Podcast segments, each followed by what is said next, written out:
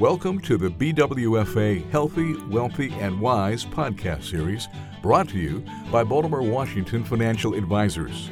This podcast is informational and not a specific recommendation. Please consult with your financial advisor.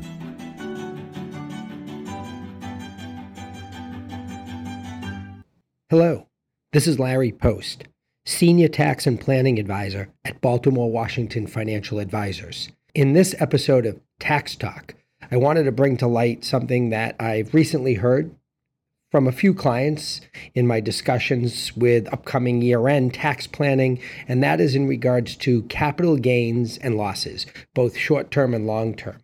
But more specifically, I wanted to address the idea of carryover losses from one year to the next. So, most of you or a lot of you know this idea about this $3,000 loss that you're allowed to take on your tax return against ordinary income. So, what that really means is that during the course of a year, and when you get to the end of the year, you net all your short term capital gains and losses, you net all your long term capital gains and losses.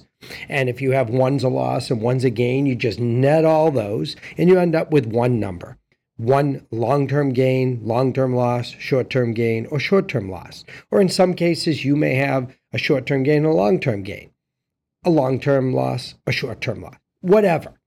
But if you end up with a net loss, somehow you have losses, you're allowed to take $3,000 as a deduction on your return to offset other income. So think of it this way. And I like to use an example of a bucket. So during the year, all your gains and losses go into a bucket, short term, long term, whatever, and you net them all out at the end of the year. And at the end of the year, you have this loss. What happens is the bucket has a little hole in it, and $3,000 can come out of that hole and goes on your tax return and offsets other ordinary income. So that may be your wages, your business income, partnership income, rental income, interest, dividends, whatever it is, $3,000 is allowed to be used to offset other income. And any remaining losses that you have not used carry over to the next year. In other words, they stay in the bucket. And then next year, you have more gains and losses from sales of stock and capital gain distributions from mutual funds. They all go into the bucket, including your carryover losses. All of them. All of them. And this this misconception that you can only take 3000 of carryover to be used in the next year. That is not true. You can use all your losses from the prior year to offset current year in gains and losses. So again, they're in the bucket. All your new gains and losses go in. And at the end of that year, if I still have a loss, 3000 can come out. If I have a gain, gains always come out of the bucket. So understand my point is that some people believe, and I'm trying to change that thought process, is that you can only carry over 3000 a year to be used in that next year. The fact is, you can carry over all your losses to the next year and use them to offset any current year gains. And then at the end of this year, if we still have a loss, then 3000 can come out. But it is not limited to a carryover of 3000. Okay? And this carryover is unlimited. So we just keep carrying over any unused losses we don't have. No time frame. But again, all losses can carry over.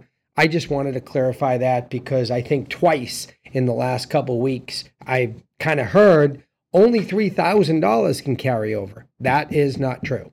All your losses carry over. You can only be you can only record a $3,000 loss on a tax return in a given year to offset other income. So I hope this clarifies it. Again, as always, those of you who work with us would be happy to have a further discussion. Those of you who don't would be happy to have a first discussion with you about how BWFA can help you with your investment planning and tax needs. So, with that, have a good day.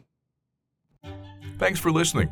For questions, more information, or to schedule a conversation, please contact Baltimore Washington Financial Advisors.